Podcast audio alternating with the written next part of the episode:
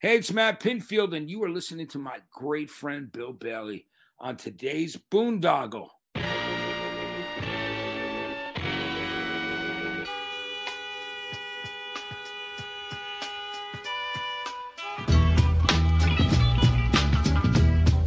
Hey, everybody, thanks for listening to this intro before the intro of our today's Boondoggle radio show. Uh, as you know, we're a veteran owned and operated podcast, and this has been an incredibly therapeutic journey for me as a veteran that struggles with PTSD and anxiety, just getting out and talking to people. But uh, it does cost us some money, so if you feel so obliged to donate to our GoFundMe, we have a GoFundMe under today's Boondoggle. We also have a Venmo at today's Boondoggle that you can donate to. Uh, our Anchor sponsorship at anchor.fm forward slash today's boondoggle. Uh, any questions, comments, suggestions, complaints, you can email us at today's boondoggle at gmail.com. And please follow us on our social media sites at, uh, at today's boondoggle on Instagram, Facebook, Twitter, all your uh, social media platforms, as well as our YouTube channel, our Rumble channel, and our BitChute channel. Please follow, subscribe, comment, and download. And please consider checking out our sponsors. If you uh, support our sponsor, Dream Nutrition, you can receive 10% off your order by using the promo code BOONDOG10 at checkout. So, Dream Nutrition, they're a veteran owned and operated company as well. So, please support them and receive 10% off using the promo code BOONDOG10. Thanks for your time and thanks for listening.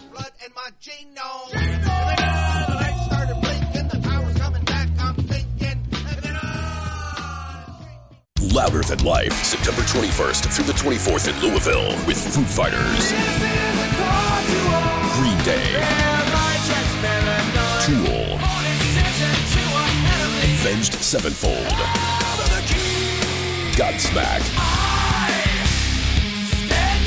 Limp Bizkit, Pantera, Queens of the Stone Age, Weezer, Megadeth, Turnstile, and many more. Get your passes on sale now at louderthanlifefestival.com. Listen up! Hold on to your seats! Grab your girls, grab your beers!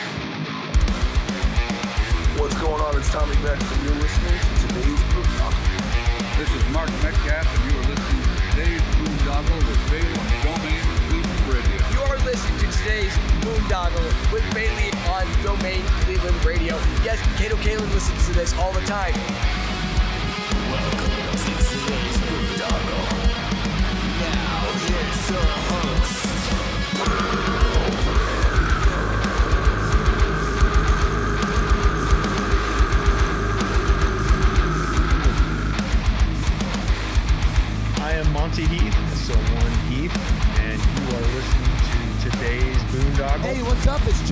Skillet, and you are listening to today's Boondoggle on Domain Cleveland Radio.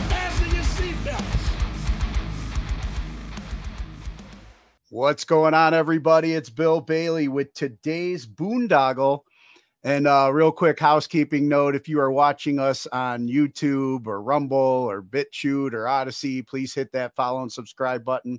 And if you are listening to us on Spotify, Apple, Google, uh, your favorite podcast platform, please hit that follow and subscribe button so we can continue to bring you conversations like the ones I'm about to bring you today. We are uh, talking with Stephen Richards of the band Taproot.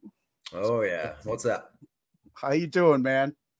Pretty good. Like we were just talking off air, you know, it's been kind of a crazy day, but you know, I'm gonna go meet the new kindergarten teacher later. That's not a bad thing though, you know. I mean, it's funny though when we look back at like I said when I when you guys would come through and play uh Peabody's back in the day, you probably didn't think you'd be uh, you know, hitting parent teacher conferences back then, but here we are. Absolutely not, let alone having half a Brady bunch. We're older and more responsible now, man, but you know, yeah, definitely older. but uh but yeah you know so usually when i have people on for the first time speaking of uh you know going back to the days of our youth do you remember originally what you wanted to be when you grew up Uh honestly, it was always musician or hockey player, and that's the only two things I've ever done with my life. literally. nice. And then when was it like uh that, you know, music kind of caught your ear and and do you remember who were your early influences? Uh yeah, I mean around 3 or 4 I was already um my mom noticed that I wasn't just like air drumming or tapping, you know, like to the beat, not just to the beat, but she realized that I was kind of using my right hand. You know, she didn't know drums, but she noticed that, you know, my foot would move on the downbeats with the kick, and then, you know, my right hand would be keeping time. So she got me my first drum kit when I was like four or five. And so, uh, back in the day, it was kind of goofy because, like, right when MTV came on the air, um, I was going into my mom's wardrobe because obviously the clothes back then were kind of cheesy, but I I put on like my mom's vest to look like Billy Idol dancing with himself, or you know, I'd put on some of her stuff just to look like Duran Duran. So that's kind of the stuff, that's kind of the stuff that I got into when I was really really young. Nice, nice. Yeah, and then the, uh, the worst thing ever is my first concert ever was a-ha. Oh yeah. Yes. That, and that was, uh, you know, uh, how, how did that come about? Let's talk about that a little bit.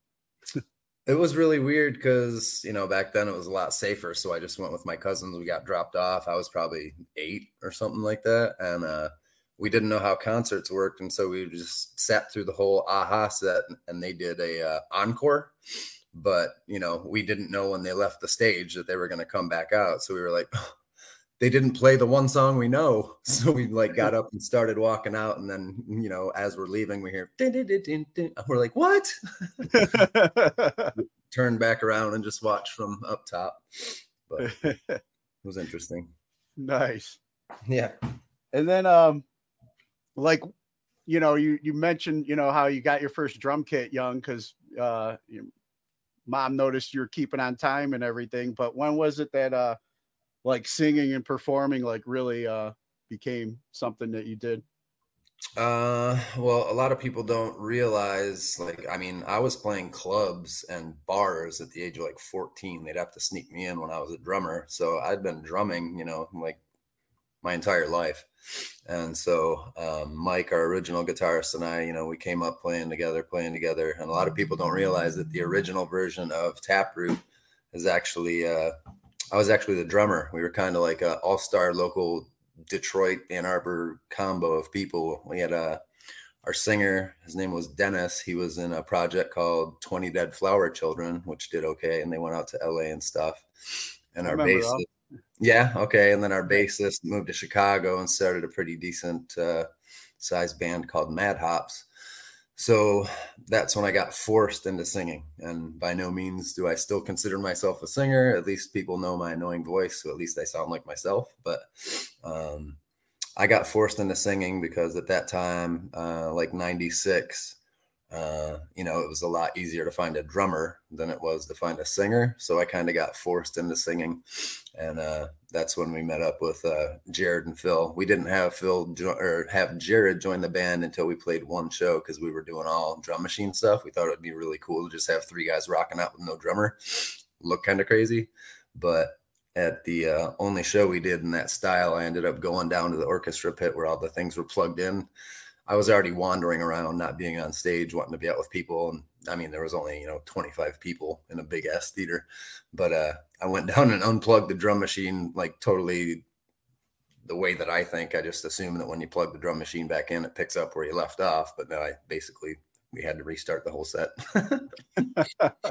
so nice.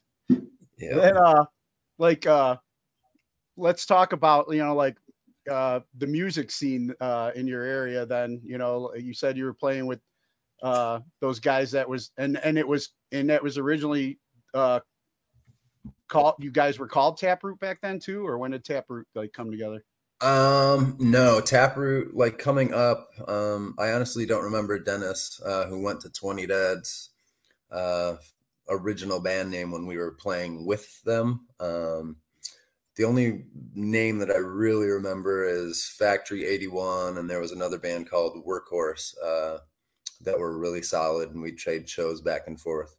Um, but Taproot was uh, after our separate local bands came together with Dennis and Dan and Mike and myself.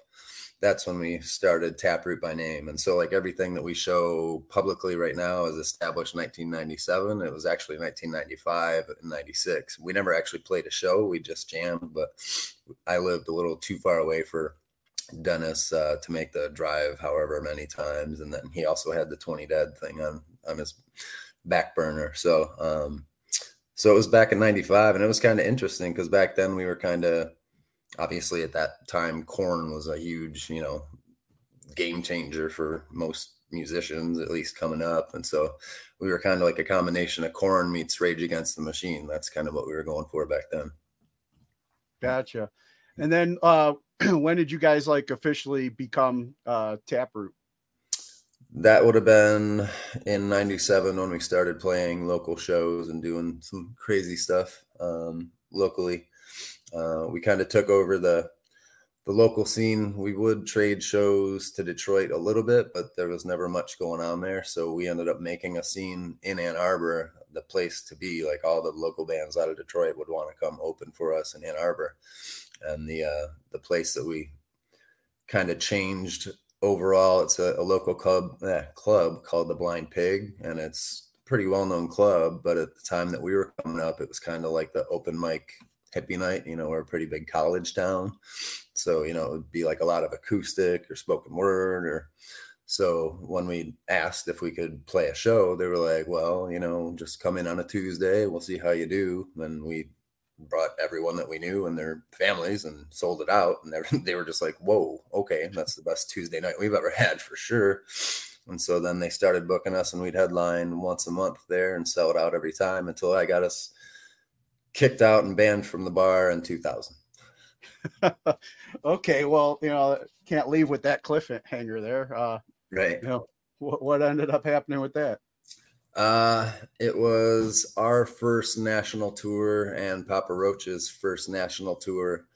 And that was all together. Like it was both of our first tours. So it was amazing. Um, and the tour started in Sacramento, where they're from and it ended up in Ann Arbor, which is where we're from, and so it was cool. And that they were headlining, you know, most of the tour because our record was just coming out, and they already had Broken Home. so, yeah, um, no, Last Resort, my bad. Um, so it was a great tour, great tour. Uh, we get to Ann Arbor, and the local crew and just people around were kind of treating them not like they were headliners. They were kind of not getting the stuff they needed, and they weren't really getting much support and or you know help from the crew loading in and stuff like that. So they were just kind of being mistreated, in my opinion.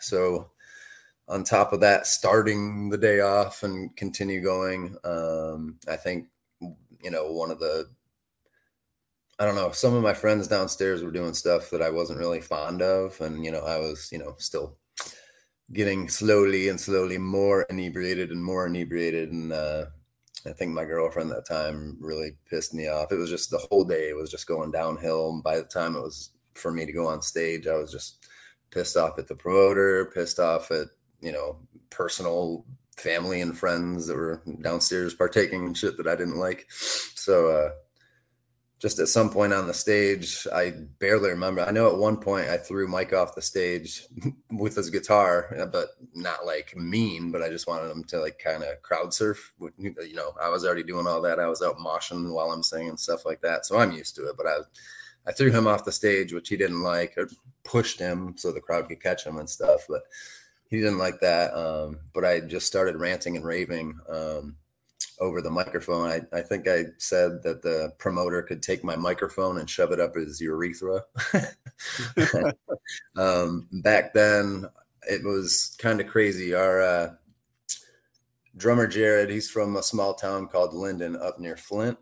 And it's kind of, you know, that small town pack of kids where it's, you know, they just all stick together. They all know each other. And a lot of them are roughhousers and tough kids and then my girlfriend at the time and our future guitar or drum tech uh, they're from a town called monroe or flat rock which is similar to linden where it's just a bunch of tough you know close-knit dudes. And so it was kind of funny because whenever our shows would happen the pits would always be kind of these guys against those guys and just based on everything that i was saying and them being kind of hard-headed and whatever. It just it basically turned into a full on riot. Like I I played hockey with a guy that was on the SWAT team, and they got the four one one, and uh, there was it just turned into a huge brawl. My cousin Mark, uh, he's a big big dude, but you know he's also the biggest teddy bear. Uh, that was his first fight, and I could just see the smile on his face as he was just teeing off on people. but it went all the way to the outside, and there were girls fighting, guys fighting. It was just a big mess. So I get why we were kind of banned. And then full circle, it was kind of funny when my wife and I got married uh, eight years ago. Um, downstairs, which I was talking about, where people that I didn't like partaking in certain things. There's a ball or a bar called the Eight Ball, and that's like the best dive bar in Ann Arbor. You know, it still has a jukebox and it's dirty, it stinks. You know, it's it's a good element. And so my wife and I, we went after we got married. Um, we went there after, you know, and like it was just funny. But um, my wife knew the person that kind of ran the place, and she was just giving me stink eye the whole time. And so my wife was like, "Yeah, we should we should probably get out of here." so it was funny. but my wife and I, you know, full garb, you know, she's in a dress, I'm in the suit, and we just go to a dive bar with our hats on backwards. You know, it was it was pretty cool. Nice, nice Yeah. Memories. Yeah. yep. But I mean, I could see like you know, you kind of you know when you're on the road with with people, you kind of form like a camaraderie, you know. And I'm sure you had a good relationship with like Jacoby and and and you know, I think Dave was probably still in the band then. Buck, Oh, yeah. Yep. you know, and Yep. and you know, you guys form a friendship, and then you come to your hometown, and you're like probably stoked to like show them off and showcase them, and they're getting treated like garbage. So Yeah. Yeah. of course you're gonna Yeah, no, it was cool. I mean, I, I haven't really stayed in touch. I know Jared has. I've never been one of the. I've never really been good at kind of, you know, I love I like talking to you. I don't have a problem with, and if it's something that we have in common, I'm great. But I, like, I haven't stayed in touch with many of the performers that we've, you know, got the pleasure to play with. Just because I don't, you know, if it's not hockey or not my type of music, I don't really know how to hold a conversation. Like on tour with Papa Roach, it was great. We could I could talk to Coby all day, every day. But you know, if I saw him right now, it'd just be like, Well, I'm glad you guys are still killing it. We're trying to get back out there, but what do we talk about now? I don't have any face tattoos. I can't afford it.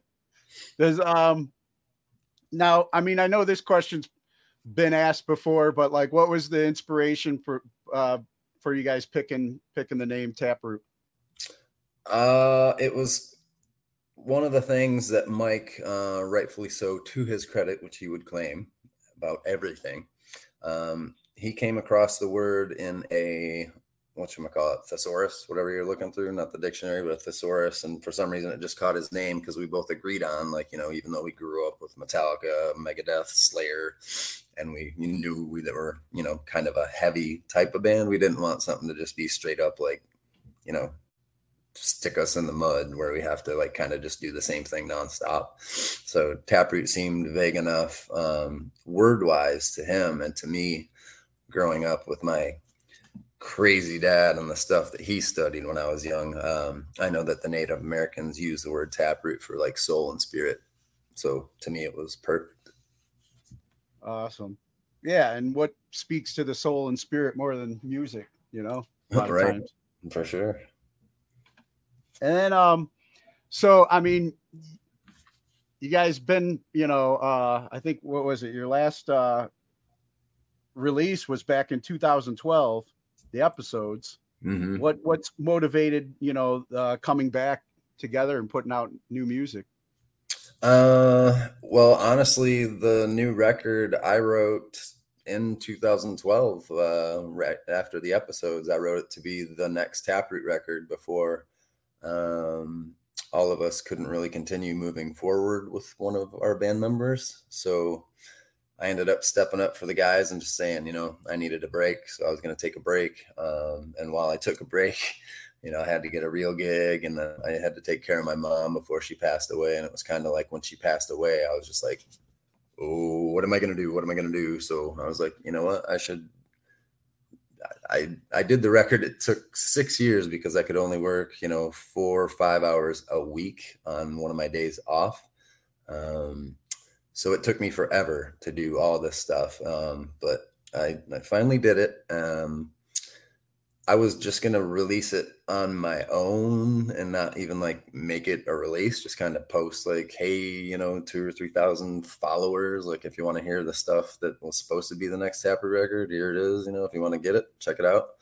Um, but Phil was the one kind of noticing that it was winding down, and he was like, Well, no offense, but you wrote this to be Taproot's next record. And, you know, I don't think kind of just throwing it out your butt would be really all that great for the band's tradition and namesake. So he kind of convinced me into making it like a full on release. And, you know, we've had some shows here and there, maybe like three shows over the last 10 years or something, which has been great and awesome. Um, but he was the one that kind of just got me full, full on. So now it's a full record, full release, and we're doing lots of show dates the rest of this year. And hopefully people dig it. Like everyone that hears some of the new stuff is kind of blown away, especially knowing like now that we have Taylor on guitar, he's like, oh, I get it now. Cause a lot of people don't realize that I wrote most of the stuff or most of the stuff you like. Um, so like even he is an amazing guitarist and I have to teach him certain things to play a certain way because I write guitar like a drummer. So my right hand strumming is very different. You know, it's not just up down, but there's a lot of like hammer-ons and you know rhythmic stuff like twos and then off. I don't know. It's hard to explain, but it's it's pretty cool getting so many compliments and rewarding. Not that that's what I'm looking for, um, but that the new record stands out and people are like, "Oh, okay, I get it." Like, yeah, because a lot of people are like, "How can it be Taproot without so and so involved?" And people are like, "Oh, yeah, this is Taproot. I gotcha." That's kind of fulfilling after some of the stuff that's been said. Yeah, and then uh, you know I saw you guys recently release the the best of uh B-sides. Is that uh you know kind of like because of the hiatus, just like throwing this out there, like, hey, remember us? Here we are to get maybe, ready for this release. Kind of. I mean, Jared's the one that released it maybe a year and a half, two years ago, and he released the whole thing that was like 80 songs. It was like eight discs or something crazy like that. And that was just for him kind of being like, you know what? No one's ever heard this. Why not just humiliate ourselves and put it all out there? Because most of it's like recordings of me in my basement, you know, and the drums have four microphones on them and, you know, just scratch vocals, like trying to write the material. So I'm pretty sure even on the back, it's got like crap version, crappier version, decent, you know, they all have like decent take, you know, demo, but really bad version. Like that's it says that next to all the songs. So that's kind of funny. But then uh yeah, Phil Phil is working with Tom about uh, our new manager um releasing like a skateboard deck, which we've done and they're awesome. Um, but he's also the one that wanted to do the mastered version of the best of the B-side songs. So it's pretty cool. I don't think that was like a huge, like huge, like hey, we're back type of thing, but it was a good way to start promoting that we do have some new stuff coming out. Yeah, yeah, keep the name fresh, you know. But uh let's talk about this this uh this latest album that's uh getting ready to drop. It's your seventh one. Now uh I'm assuming it's Scissors, right? That's how you pronounce it? Yeah. All right. But uh like what was the inspiration behind that name? Um, I chose it a while ago. It's like a, you know, growing up a hockey player, you know, lots of people come up with nicknames around, you know, usually your last name, you know, or, you know, and my initials are SSR. So it was kind of one of my, one of my many nicknames was Scissors um, growing up. Um, but then just in my dumb, the way I think, you know, I wanted it to spell kind of like the lesbian sex act. so um, it's weird how it turned out because you know, just as a joke, I was calling myself uh, myself the sci-fi lesbian. so that's why it's the SCI.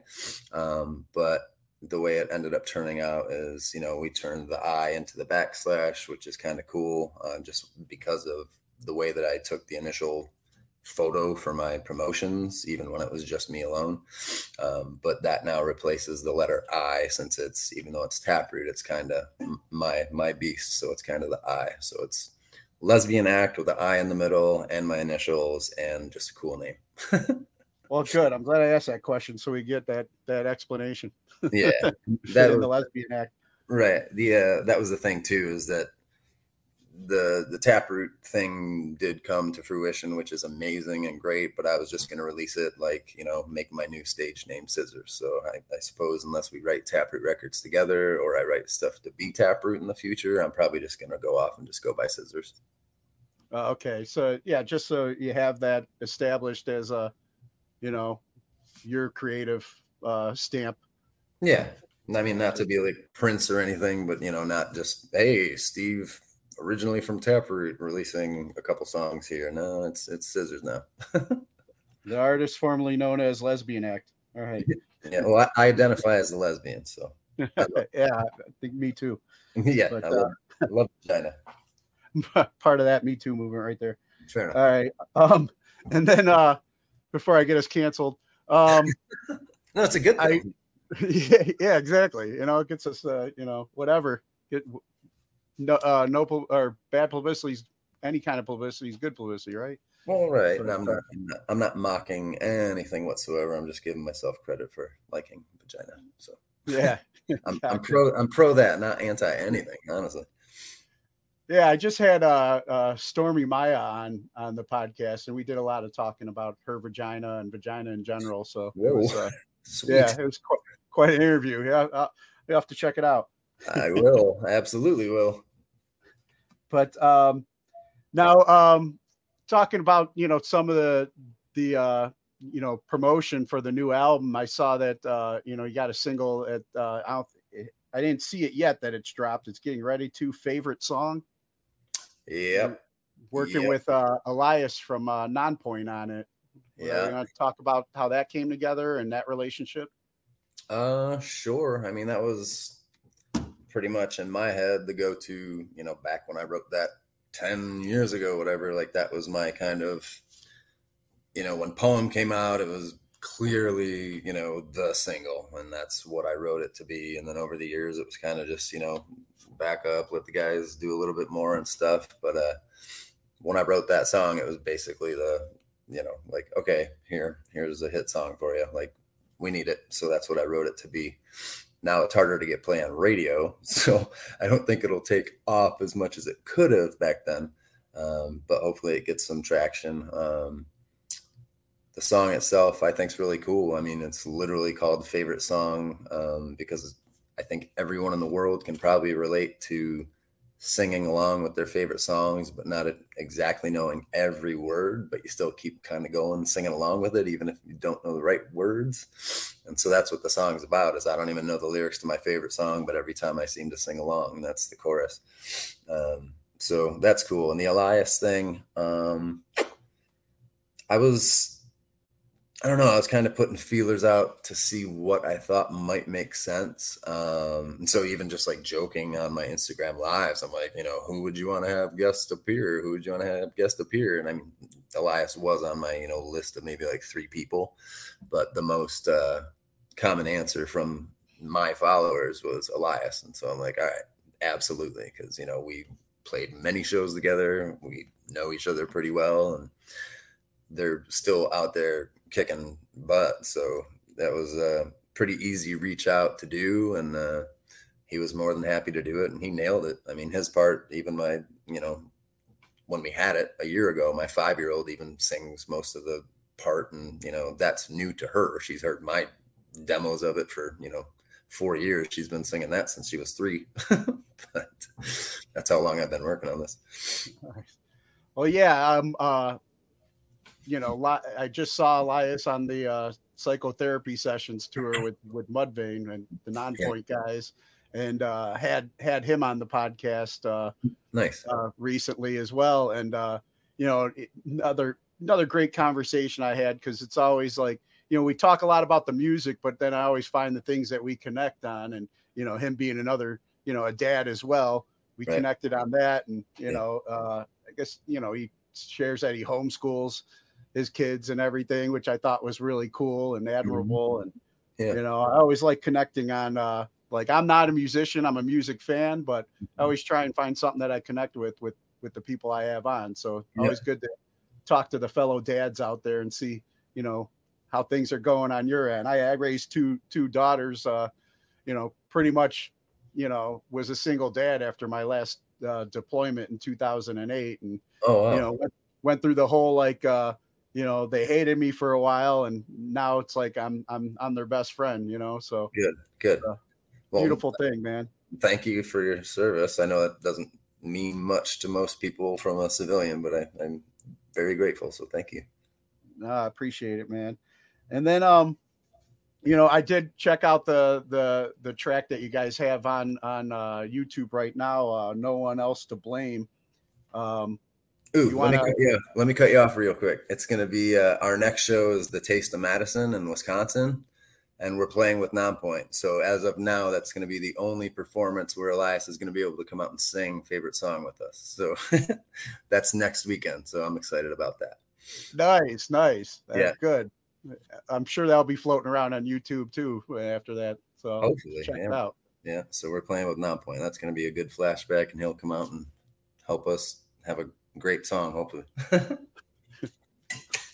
And then uh back to that no one else to blame track. Uh like what was the uh you know the message or whatever? Did you have a message or inspiration when writing that song? I did. Um, that one, it's funny because I don't really read too much of what people are saying. You know, I, I know there's people that support it and people that hate it. Like the the one thing that I read was, you know, people saying like, "Oh, I hate the sample, the kids at the beginning, and how it runs through the song." And like, I totally understand and appreciate that. You know, I'm not much of a fan of backtracks and stuff, but the song, um, you know, I can just picture a bunch of younger kids playing like soccer. It's like a soccer chant and having fun outside together, that type of thing. And the song is more about like teenage bullying stuff. And so I thought it would be kind of cool to have like a happy sounding childhood underneath lyrics that are kind of talking about, you know, how negative, uh, you know, bullying can be online as well as you know like the social media and stuff how it makes people think and so Yeah. it's the topic kind of meshed with the the positivity with the negativity i thought it was kind of cool so Yeah, man, and you know, like going back to to dad mode, you know, it's like I remember, you know, uh, like when I grew up, and I'm I'm sure I'm you know I'm much older than you, but you know, I mean, but I'm you know there wasn't no social media and stuff like that when we were in school, you know, so it's just like you you, you dealt with bullying at school, but you had somewhere you could go, and you know, you had a place you can go and kind of tune it out for a little bit at least till you had to go to school the next day and you finally handled it, you know yeah But- sure.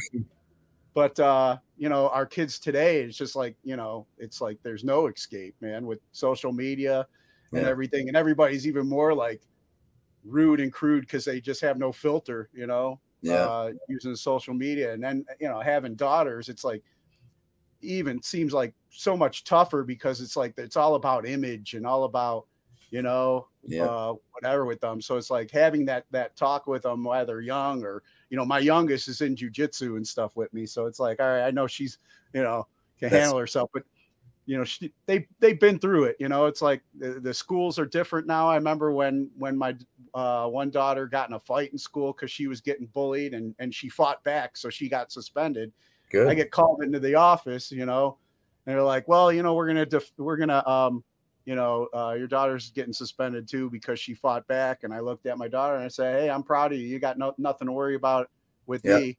hmm And then it- their jaws drop. It's like, "What? Do you think I'm gonna raise victims here?" You know? yeah no i'm with you no i'm i'm totally down i picture the same thing you know i've got one that's you know just about 13 going on 22 um but you know she has the whole up down left right you know and uh, i've made it known you know that she's seeing people fight and stuff but you know if she gets in a fight as long as she's not picking on someone smaller than her or whatever you know because she seems to defend her friends when they're getting picked on so i think she could end up being a target but i'm like hey do what you got to do. Like, you know, I will never be mad if you stand up for yourself or your friends. Like, you're good to go. So don't worry about that.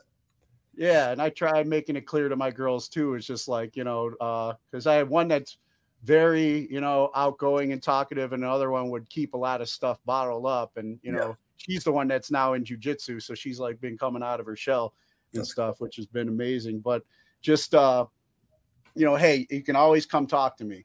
You know, don't like you know whatever you're dealing with, whatever you got going on, you can talk to me about everything. I try and you know, it took a lot of work on my end, you know, to be more available or or whatever, you know, because it's like I was raised by a World War II Marine and and the way I was brought up is not uh you know, it doesn't really work with with girls in general, you know. Right. So it's like I had to learn that they've taught me how to be a better man and, and stuff like that, you know. But Yeah, that's awesome. um, it's quite That's a it's weird too because I'm actually thinking about. Wife's not excited about it, but I want to get my six-year-old daughter into jujitsu too. Um, not just so she can defend herself or you know choke people out when she gets older, but um, she's not the most coordinated, athletic type of kid. I took her to try soccer out, and she didn't even get the fundamentals of like you know they're on your Yeah. team, you pass the ball. She just wants to kick it, and then half the time she'd kick it, she'd kick the top and almost fall over, and I'm like, oh god. I haven't taken, you know, with the whole COVID thing, we're we're really far behind on, you know, where she's at socially and stuff. So I think jujitsu would be kind of a fun way to get out there, do something athletic, and then also, you know, have some skills. And you know, obviously, there's a lot of what you might call it behind it. Uh, it starts with the D word, but I can't think of it. Discipline. discipline. Yeah. Yeah. No, it's it's been amazing for my daughter, and it's like it's been uh, great for for myself as well. You know, Yeah. um, and uh, we were actually in Ann Arbor. She competed at like a Fuji competition up there, like uh, I think right at right after COVID when things started slowly opening back up again. Mm-hmm. Um, but uh, next time I make it out that way, I'll try and uh, check out the the scene of your uh, big uh, Papa Roach riot. You know. No, fair enough. Yeah, go to the Blind Pig. Check it out. That's the crazy thing is like after we turned it into that, it became you know like lots of national acts would start playing there until Machine Shop took off. Now everyone wants to play Machine Shop in Flint, which is the best you know Yeah, bar, yeah. bar venue. So that took Yeah. over. And then um like what uh I, I read that, you know, well, I mean, and as you've explained, this whole album has pretty much been you since 2012 putting it together. But how long have you been like uh, you know, doing production and you know that the process of producing you is that something that you know you enjoy doing? Yeah, I mean, for this album, it wasn't really, you know, production. It was just me writing the songs and then finally getting into the studio. And luckily, Tim Patalan, the guy that produced our last two, three records, two records, three, whatever it is, um, out in Saline, Michigan, he runs a studio called The Loft. Um, he's always just been really cool, and he just let me go out there whenever I wanted to to try to just record some stuff. Like I said, it took six years because I was doing everything on my own. Um, and spoiler alert, even though I am a drummer and I did do all the demos on drums when I was out living in Las Vegas, um, I did program the drums. so the drums are drum machine quality. Um, but it was kind of cool because I took in my demos, which again only had, you know, like four microphones on an entire drum kit. and so I flew them into the uh, the program and then I just mocked uh, the stuff that I was playing. So at least I know I was playing it, and I've shown videos of people just to like me playing the more difficult stuff and teaching Jared some of the new stuff that he's kind of not up to par with, doesn't know yet. So you know I have to show him how to do it. But uh, it's pretty funny because I make fun of uh, you know not only is it like perfect sound however you want it to sound you can make it sound but it's also like a lot better of a performance. I'm kind of a, a loose drummer. Cool parts but very loose so at least it, it's on the grid and it makes it sound a little heavier because the first half of this record's really heavy. Gotcha. And then uh, like you know, you mentioned uh Jared, like what was it uh, you know, being your original drummer of the band, uh how was it getting back together and bringing him back into the fold or Oh, it's it's awesome. Um, he played one or two of the shows that we've done randomly over the last ten years, whatever I said.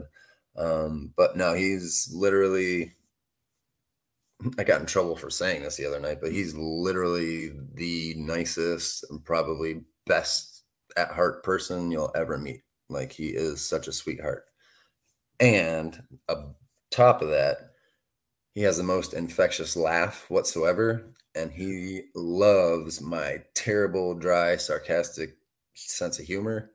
So I've got to ride. I'm basically I'm his car mate when we go to these shows. It's him and I drive in one of the vans, and uh, I just spend the whole time just making him laugh with terrible jokes, and you know, we'll just be both like last time we got to the hotel in Wisconsin, um, we couldn't get out of the van for like two or three minutes because we were both, you know, like crying, laughing. He was complaining his stomach hurt. I think I was kind of clenching my unit so I didn't pee my pants. no, having him back is amazing, and it's obviously a throwback to kind of the way that it was. Um, and you know, he's just, it's like riding a bike for him. He just comes back in, except for not knowing the brand new songs, and he's picking those up quick. So it's it's great. Nice, nice. And then um, I see you've been giving like fans like some uh um, updates and you know a taste of what's to come and everything with your uh, Taproot Tuesday podcast. Uh, how'd that uh, come to be for you? I don't. I know Phil and Tom, our manager guy, they started doing that, and I, I'm not that big of a Facebook guy. I'm more of an Instagram guy, and I'm not really either. I just use them to post band stuff. Or my six year old, she's adorable. Um, so I I didn't even know they were doing that for a while until Tom like sent a link saying like, hey, if you want to show up tonight, it's going to be a good one. I'm like, show up to what? He's like, oh, Taproot Tuesdays. We do it every Tuesday. You know, just get on it, Tom. Um, so I got on it, and the the few they never remind me. so I think I've only done three, maybe four out of the last ten weeks that I know out of. Um, but at least I got they we had a Elias on one of them. So that was really cool to kind of be a part of that one, just to go back and forth and make jokes and talk about the song, whatever. That's cool. I'll have to go back and check that out. But uh yeah, they better remind you that Tuesday comes after Monday and before Wednesday, you know, so you can tune in. Yeah. Well, it, it'll be a little easier now. Um, I ended up quitting my my professional job. I quit so we could do this run of shows. So I'm kind of hoping it works out pretty well because it's come the end of December, as of now, I'm unemployed. So I'm trying to make sure that at least I stow away a little bit of money that I make, at least so I can pay the car and the insurance. yeah. Well, I mean, you guys do got um I see you you're you're gonna be playing the the Blue Ridge Rock Fest, which is a huge, huge festival. So it's it'd be almost like getting back on the Ozzfest, you know, days, I guess, for you guys, except for it's one weekend, but still. Right. Know? Yeah. A lot of good networking and exposure there. Um, you know, uh, how did that come to be for you guys? It's weird because over the last couple years, Phil, um, he's still been the business guy. Um, on and off, you know, he'd be the ones like, "Oh, it's our 20th reunion for this. You know, do you want to play a show? Sure, why not?" So he'll call Kevin at you know, Machine Shop, one of the best promoters and coolest dudes ever, too. Um, so Phil's been that guy. He's I didn't realize it when COVID was going on, but I didn't realize they were starting like Blue Ridge. They booked almost a year out, and a year before that, Phil was like, "Hey, do you want to play the show in Vegas?" And it's in May, and I think he was asking me in say like February or March, you know. So we were like, "Oh God, we only have like two months to get ready for this. I don't think we'd be ready." And I was like, "No, I don't think we can do that." And he's like, "Okay," but he meant for like 2023. It was the show that just happened in Vegas, and he was submitted that last year. so it's kind of like, oh, I didn't know stuff was being booked out that far ahead, so I could have said yes. Um, but the Blue Ridge, I think that just fell on Phil's lap. Um, it, it's kind of odd how it's that full circle, kind of with fashion. You know how stuff comes and goes, but then it comes full around again, and it's kind of interesting to see not just us. Um, but it seems like prime time for a lot of bands of our time period as well as our style of music and whatever. So it's kind of a good time to at least get back out there and play for our you know we haven't played for our fans in a while and they're getting to see all their favorite bands around the same time you know coming back out and doing shows together as well as the new stuff. So it's uh it's pretty cool. Yeah it was cool to see uh Coal Chamber back out you know uh, yeah. they played at the Inkcarceration festival here yeah. in Ohio, and then um, you know, then they're on that tour with with Nonpoint with yeah. uh, um, Mudvayne, who you know just recently got back together too. So it's like a lot of the old uh, stuff that you know, yeah, I would hit back in the day is coming back. So I'm definitely looking forward to to hearing uh, poem live again. Though uh, mm-hmm. you guys are are supposed to hit my neck of the woods in October at the Winchester. Right. Uh, October 21st think you guys are going to be with September Mourning, and my good friends at Brothers at Arms are going to be like local support for you guys. So It's cool. Yeah. uh, looking forward to forward to that, and then uh, you know connecting with you and sharing some dad jokes. You know. Fair enough. Uh, so I guess uh, when you see us play Poem live again, I'll be I'll be 46 by a week. All right, so that's uh, I'm 50, so you know, Okay. Well, we still would have gone to high school together. yeah.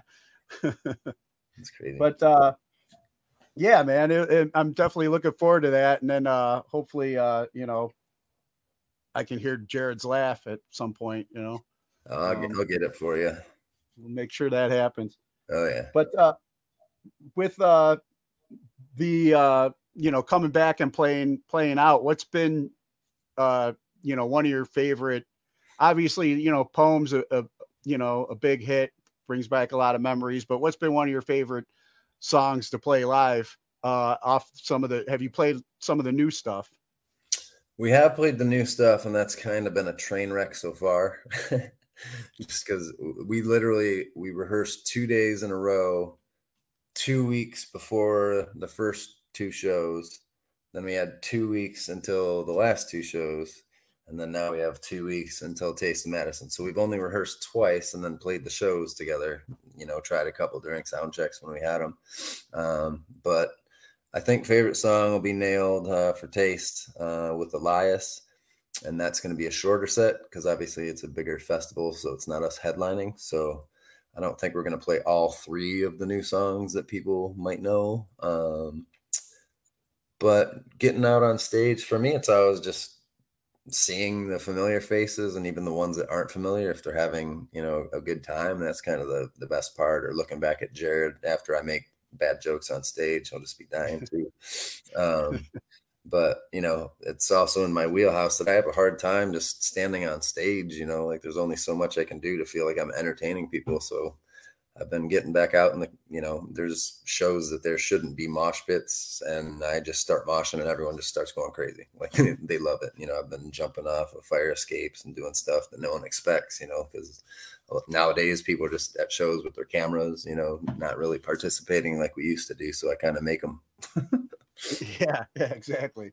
You know the show's here not you know don't look at it through a screen look at it with your eyes while you Actually, the this this hat that I have on right now, I left the stage at the last show, and I was just wandering around with my wireless mic, and I was like taking people's hats and exchanging them. I don't know who got my hat. I missed my hat, but you know, I was just doing like musical chairs. Everyone's like, "What is this guy doing?" They notice I have a microphone. I'm at the other stage trying to line up this, you know, my lyrics to the song. But that was just that's me. I'm goofy because you know it it's not 100% taproot fans at the big festival so i like doing stuff to at least grab their attention not just have them sit there like eh, they were okay whatever you know oh, if we were just okay whatever but at least you'll be talking about us to whoever yeah no exactly. Leave them with with a with a memory when they you know go home that there's something that they'll be talking about you know? Yeah. not my cup of tea but man this guy did that. Yeah yeah. Damn it that was my favorite hat. Right. Yeah. That's great. but uh so you know before we get ready and wrap up um i want to ask you some of the questions that i normally ask guests that i have on. Um uh-oh. yeah. Who are, who are your top three musical artists? Like of all time? Yeah. Holy cow. Um top 3. Well, I think obviously Alice in Chains would have to be one uh cuz that's Dirt is the album that I taught myself how to play guitar to. Like I'm self-taught everything. Like so I self-taught my guitar to in Chains Dirt um which is still kind of funny because when I talk about my favorite song being favorite song not knowing the lyrics and singing along, I still sing along with dirt songs and I don't know the words to all my favorite, you know, it's one of my favorite records. so I don't know. So Al- Alice Chains for sure. Obviously, I think he was a game changer vocally for a lot of people too. Um, and I was this close to actually hopefully getting him on our, our record before he passed away. That's another cool story is his mom asked Toby and even in the the autobiography or whatever it's called about his life. Um, the only CD that he had in his apartment was ours. And so his mom asked Toby, our producer, Toby Wright, you know, so who's this Taproot band? And so it was like kind of cool. Like at least, you know, he had that. So that's a cool just thing to know that, you know, at least he was planning on doing something. Um, so, all right, that was a long, dumb story. I'm sorry. So, no, it was good stuff, man. Yeah. In Chains. Um, God, I mean, there's so many. Like growing up as a drummer, there was so many. Um, like Slayer, but I wouldn't say they're like my favorite band. but playing drums to Slayer when I was skipping school in junior high, you could hear my drums at the school, so everyone knew when I was skipping school if they heard drums. but uh, I think in Chains because I taught myself guitar. I will say Slayer just because that's who I drummed to most, like you know, during the up and coming. Because I was a pretty with it drummer. I'm a very double kick type of drummer, and uh, I think playing with Slayer was intricate part of my life. Um, and then I'd have to say that probably even though I like the Deftones overall better, I'd have to give uh, Korn for kind of changing the way that our scene of music went. Um, you know, I, they kind of created the whole nu metal thing just by down tuning and dressing a little different. And so I think that was huge for um, me, especially since they came to a different club, uh, club in Ann Arbor. I faked my ID for it to get in it worked for the show, but Jonathan was sick, so they didn't end up playing. So I didn't get to see Korn the night they played in Ann Arbor. But because I faked my own ID and did it well enough, I started going to Deja Vu, the titty bar underage. Spent half of my later teenage years there. so thank Korn for that motivation to fake your ID. Uh, yep. Yep. Shout out to Korn for the titty bar. I had a friend, yeah, I had a friend that worked at you know, like the local, like smaller movie theater who was like going through the lost and founds, you know, with IDs, like, no, no, no. So back then we had like the paper IDs, um, like when you're waiting to get your license. Yeah. So I erased the seven from my birth year, and it was like back when they printed, and it was like all dotty from the printer, you know, from the printers. So I ended up just like changing the seven to a six, and it looked close enough and so uh, with that, and my even though I didn't graduate on time, and I made the Eastern Michigan Hockey Club, I had an ID that I was going to Eastern because I didn't know that I didn't graduate high school on time yet. So I had my Eastern ID and my fake fake uh, driver's license, and so they'd let me go in. And once I got in, I knew everyone at the bar or at the club, so because I was back so often, so that was kind of cool. So thank you, Korn, for changing music and. Uh, getting me into the the titty bars underage. That's awesome. Yeah. And then uh, we've talked a little bit about you know uh, school, but uh, what would you say would be your um, you know what class do you feel should be mandatory before graduating high school today? Uh, mandatory. I'd say shit. I'd say all of them, but I mean, how can you not say math or science? You know, I, I guess I guess all the core classes should be mandatory, but I don't like reading. And you can also write a bunch of BS. I mean, you can read online whether it's true or not true. So, yeah, I'm not as worried about English. I think math's obviously very important, but uh, I'm also a pretty big guy about learning how stuff works. So, I, even though I wasn't good at school, I think science is probably the most important to me. Gotcha. And then who are three people who've inspired you and you can credit for making you the person you are today? Uh, number one would be Howard Stern, for sure. I grew up uh, coming across his stuff real young age. Like when I was visiting my grandparents in Chicago, I'd hear him and I was probably, you know, like 11, 12, something like that. Um, he's basically I'd call him my dad growing up because my you know I grew up an only child with a single mom. Um, so he was like kind of the father figure that I looked up to, and kind of I already had that type of sense of humor. You know, I didn't mind. You know, I don't he. He's never been what people think he is. He just makes bad jokes, you know, but he's never been a chauvinist or anti women or anything like that. He just makes terrible jokes. And he got out of hand now it's serious but it's really cool for how important he's been a part of my life i've got to be so close to him in so many ways. I did get to meet him. He was at our show in New York when we played with Linkin Park. So getting to meet him was awesome. But before getting to meet him, I'd been in both of his New York studios. Um, I'd leave notes. and then, you know, so I got to see both of the studios. Um, the day that Howard went to Sirius, he had his last performance on terrestrial radio at K Rock. It was his last one. And then he went from that to Sirius to do like a welcome party. And uh, we were on tour with Staind, and Staind played the acoustic whatever song for the goodbye um, on K Rock. So they played with Howard. So we were already kind of there. So we got to go to the Sirius welcoming party, and I was hanging out with all the Wack Packers and you know, got to see Martha Stewart and Sheryl Crow, and it was different but cool. So Howard Stern, long, geez, what a story.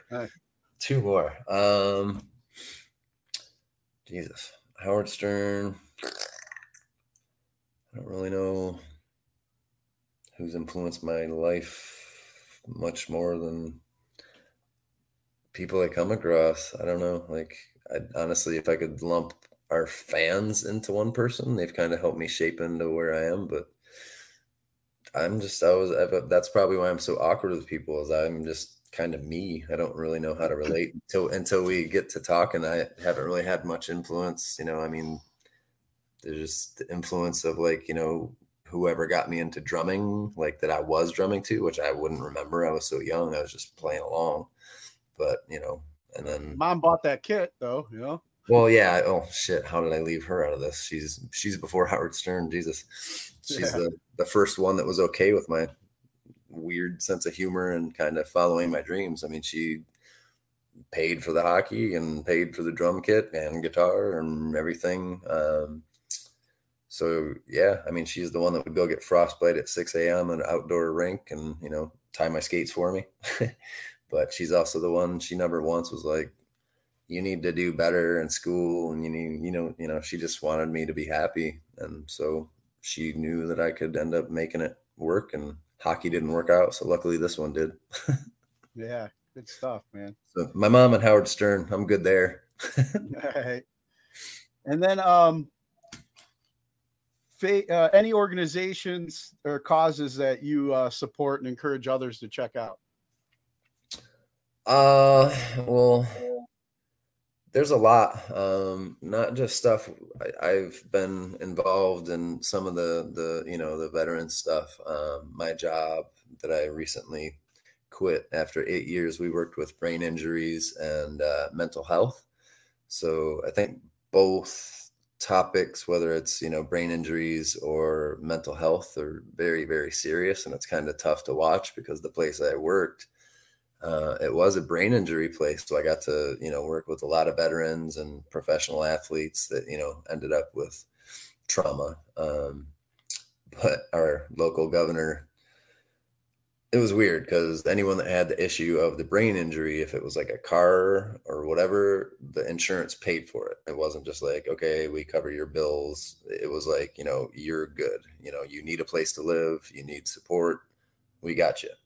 But a couple years ago, our governor signed off on the no fault, no whatever auto policy. So now we had to switch to CMH because if you get in a car crash and you get messed up, they'll pay for your hospital bills, but you're on your own as far as like where you're living, who's taking care of you, all that. You're on your own. So um, it was just kind of sad to see because a lot of the a lot of the people I've worked with don't have much. You know, they they're not their own guardians, and a lot of them they're you know, just kind of forgotten about by their families. Like, who cares? So that sucks. Um, so I, I, look into anything that can help with uh, brain injuries or mental health and helping them survive. Um, but I'm also an animal guy too. Like, you know, I always, I've rescued animals. I've rescued, you know, pits for a long time. I've rescued cats. Um, and it's not just those two but i mean even every time i look at the tiger commercial where it's like tigers you know dying off and elephants and whatever so i'm all for that but um, i think the most important to me would be like children's hospitals with like cancer and stuff like that you got to take care of the kiddos yeah definitely I, I i just had a thought when you were talking about the animals though i remember those like infomercials with the sarah mclachlan you know, Yeah. sad song in the background, and I'm like, maybe that could be one of your next projects. You can write the sad song for one of those Right. animal causes. right well that that's the one thing too is uh when i just brought up the the, the children's hospitals and um on one of the news stations this was a while ago um but the lady had a great point um because you know her child has cancer and a whole bunch of issues at you know one of the children's hospitals and she pointed out that when they show the Sarah McLachlan commercials you know the dogs always look so pathetic and that's probably why it tugs at your heartstrings. But she pointed out whenever you see a lot of the st jude commercials and everything they're showing all the kids like smiling and happy and everything good happens here at this place they're not showing like how sick the kids are and how they need the help too you know they're Yeah, reaching out for you asking for donations and help to help the kids but they're showing the kids all happy and chipper like uh, like yeah, not vomiting and you Yeah. know after chemo and all that stuff. You know the real, you know, maybe show before how the kid looked, you know, with their health and full head of hair, and then this is what they're struggling with now. You know, yeah please help yeah. yeah Uh, I agree. And then, um, favorite toy as a child. On a more cheerier note. That's bad. I don't. I, I am a TBI client myself. Like I've had so many concussions, and then I've seen so many bad things that I've blocked out a lot of my memories. But um, I'd probably just the one thing that jumps out would have to be the original Nintendo. Like you know, I wasn't really much of a. I I loved some of my wrestling figures, like especially the good rubber ones back in the day. Oh Uh, yeah. so those were my go-to with my hands, but uh like couldn't beat the original Nintendo. You couldn't pry me away from TV for that. Well, you just uh, opened the door for a question I, I uh, haven't got to ask in a while, and uh, you know, with the with the rubber wrestler, uh, favorite wrestler. Uh my favorite wrestler by far, um, especially good old days, was Bret Hart when he was a part of the, you know, with Jim the Anvil. Yeah, he- Hart Foundation. yeah, Hart Foundation, Bret Hart, like no matter what you think or know about wrestling, like his style of execution and just he knows how to take a hit and he falls like perfectly awkward and I kind of like the bad guys. So when he was part of the Hart Foundation, he was by far my favorite wrestler. Like, you know, when he became solo, he was still probably one of my favorites, but you know, I was already starting to kind of get out of wrestling. Didn't really like him as much as his own, but Bret Hart was my favorite wrestler. And again, back with the good original wrestling figures, his was the crappiest. Was just like this. Yeah, yeah. Couldn't even do any moves with him. He's got like one arm's down by his side and the other one's just like up. Like, oh, great. Didn't even look Like, like, he's almost like in a bushwhacker pose or some shit. Right yeah mid yeah but he also like that was another thing too is for some reason uh i loved their their get-ups with the just the solid one stripe you know whether it was the the teal with the white stripe or black stripe rather or the black ones with the white stripe like i, I love their outfits their singlets and stuff with the pants Yeah, and we just lost a legend yesterday, Terry Funk. Yeah, oh so, really i didn't yeah. know that wow Yeah. Shout out to Terry Funk. I'm a big wrestling fan. I still, you know, it's my, my still my male soap opera, but yeah, I watch watching back from WrestleMania two, you know, on, you That's know. And, i was uh, at wrestlemania 3 Oh yeah, yeah. There was- at the Pontiac Silverdome. yeah i was there when andre andre got slammed by the hulkster i was there That is awesome. yeah that was cool And then, um, any message that you have for our uh, military uh, members that are currently serving overseas? Oh, uh, geez, God bless you. Try to stay safe. And man, I wish try to manifest that the world gets a little bit better. I mean, we have you guys for a reason, and that's our protection. So thank you. But I, you know, I don't want us to go overboard and try starting stuff and put you guys at risk. So just stay safe. And thank you so much for your support. And hopefully, if you get a TBI, maybe I'll be back to work and say, hey.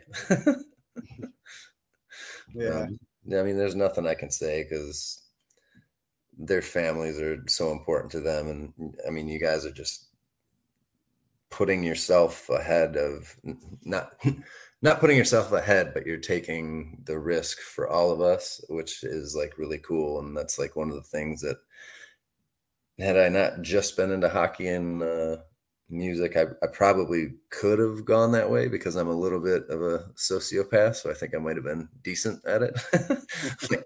not much to care about at that point in time. So like I would have loved uh, to serve our country, but just like I said, I'm a to be lesbian. I identify as a lesbian. I also too identify as a Canadian because I'm a hockey kid. So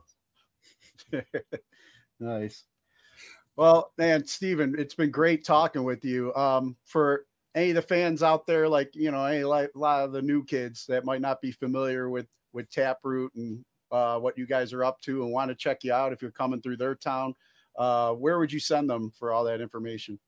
Uh, probably taprootofficial uh, or officialtaproot.com um, on Instagram. It's official taproot, or if you just look up anything taproot on anything social, you're good. Even if you go on Google and just hit taproot and it'll pop up, you know, just depends on what you're looking for. Um, I recommend kind of trying to find some of the new stuff, which you can find links to on, you know, all our social media platforms. And I don't know, I just check it out, see if you like it, whatever. It's, uh, it's out there for you. If you do, if you don't enjoy what you do do. Sounds good. Well, man, once again, thanks for your time. I'm glad we were able to make this happen. Hope you uh, have a killer uh, parent teacher conference tonight. And, uh, Thanks. you know, um, before I let you go, can you do one last favor for me? Absolutely. Uh, mind cutting a promo ID for the show? Just introduce yourself and you're listening to today's boondoggle. Okay. You just whenever? Yeah, whenever you're ready. All right. What's up, guys? I'm Stephen Richards from Taproot, and I just want to let you know you're listening to one of my favorite podcasts. It is today's Boondoggle. Awesome. All right, man. Yeah, good Okay. stuff. Th- thanks again for your time, and uh, look forward to connecting with you in October when you come through Cleveland. Well, I'll remember you. Okay. Well, I'm I'm so sorry I had to keep changing on you. Stupid. No, it's all good, man. I understand. Right. We got it done. Oh, perfect. I enjoyed it. Uh, now, thank you so much, and I'll see you in what, a couple months? Yep. All right. Well, have a All good right, one. All right, you too. I see ya. Cause I don't even know the lyrics to my favorite song. Yet every time I seem to sing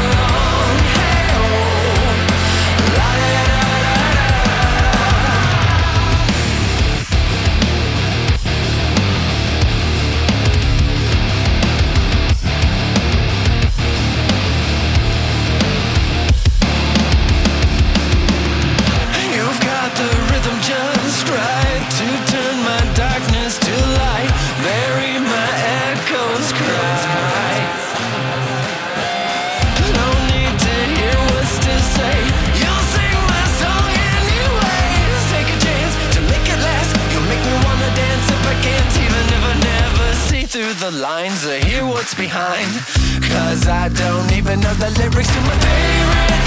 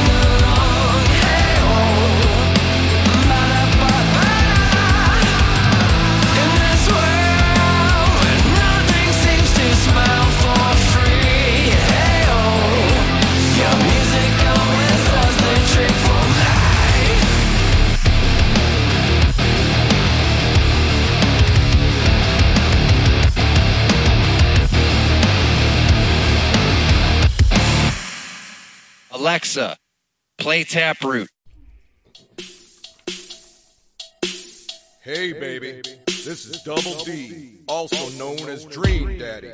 And I gotta tell y'all something about our new sponsorship here at today's Boondoggle. And the name is Dream Nutrition.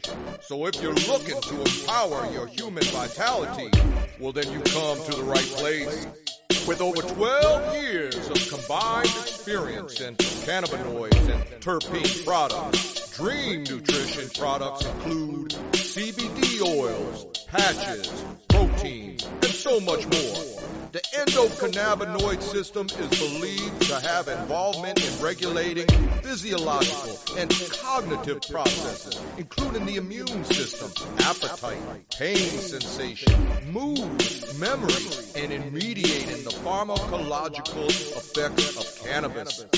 Support this veteran-owned and operated company today, and today's Boondoggle fans will receive 10% off their orders when using the promo code BOONDOG10 at checkout. That's B-O-O-N-D-O-G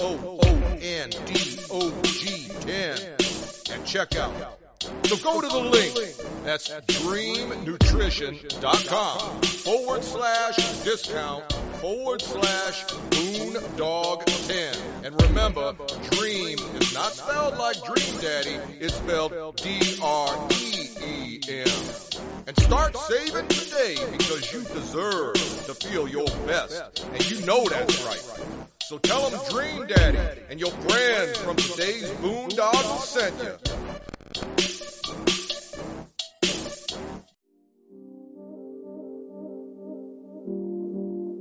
Thank you for listening once again to today's Boondoggle Radio Show. Please be sure to check out our website, domaincle.com or today'sboondoggle.com for more shows and check out our archives.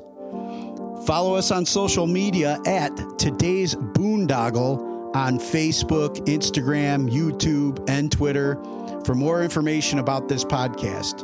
And please support us on www.anchor.fm forward slash today's boondoggle, as well as on our GoFundMe and Venmo. Be sure to subscribe, comment, download, and listen to us on Spotify, Apple Podcasts, Google Play, Spreaker, and all the other podcast platforms out there. Please email us with any questions, suggestions, and comments via today's boondoggle at gmail.com. Leave us some five star reviews and help spread the word. Thanks again for listening.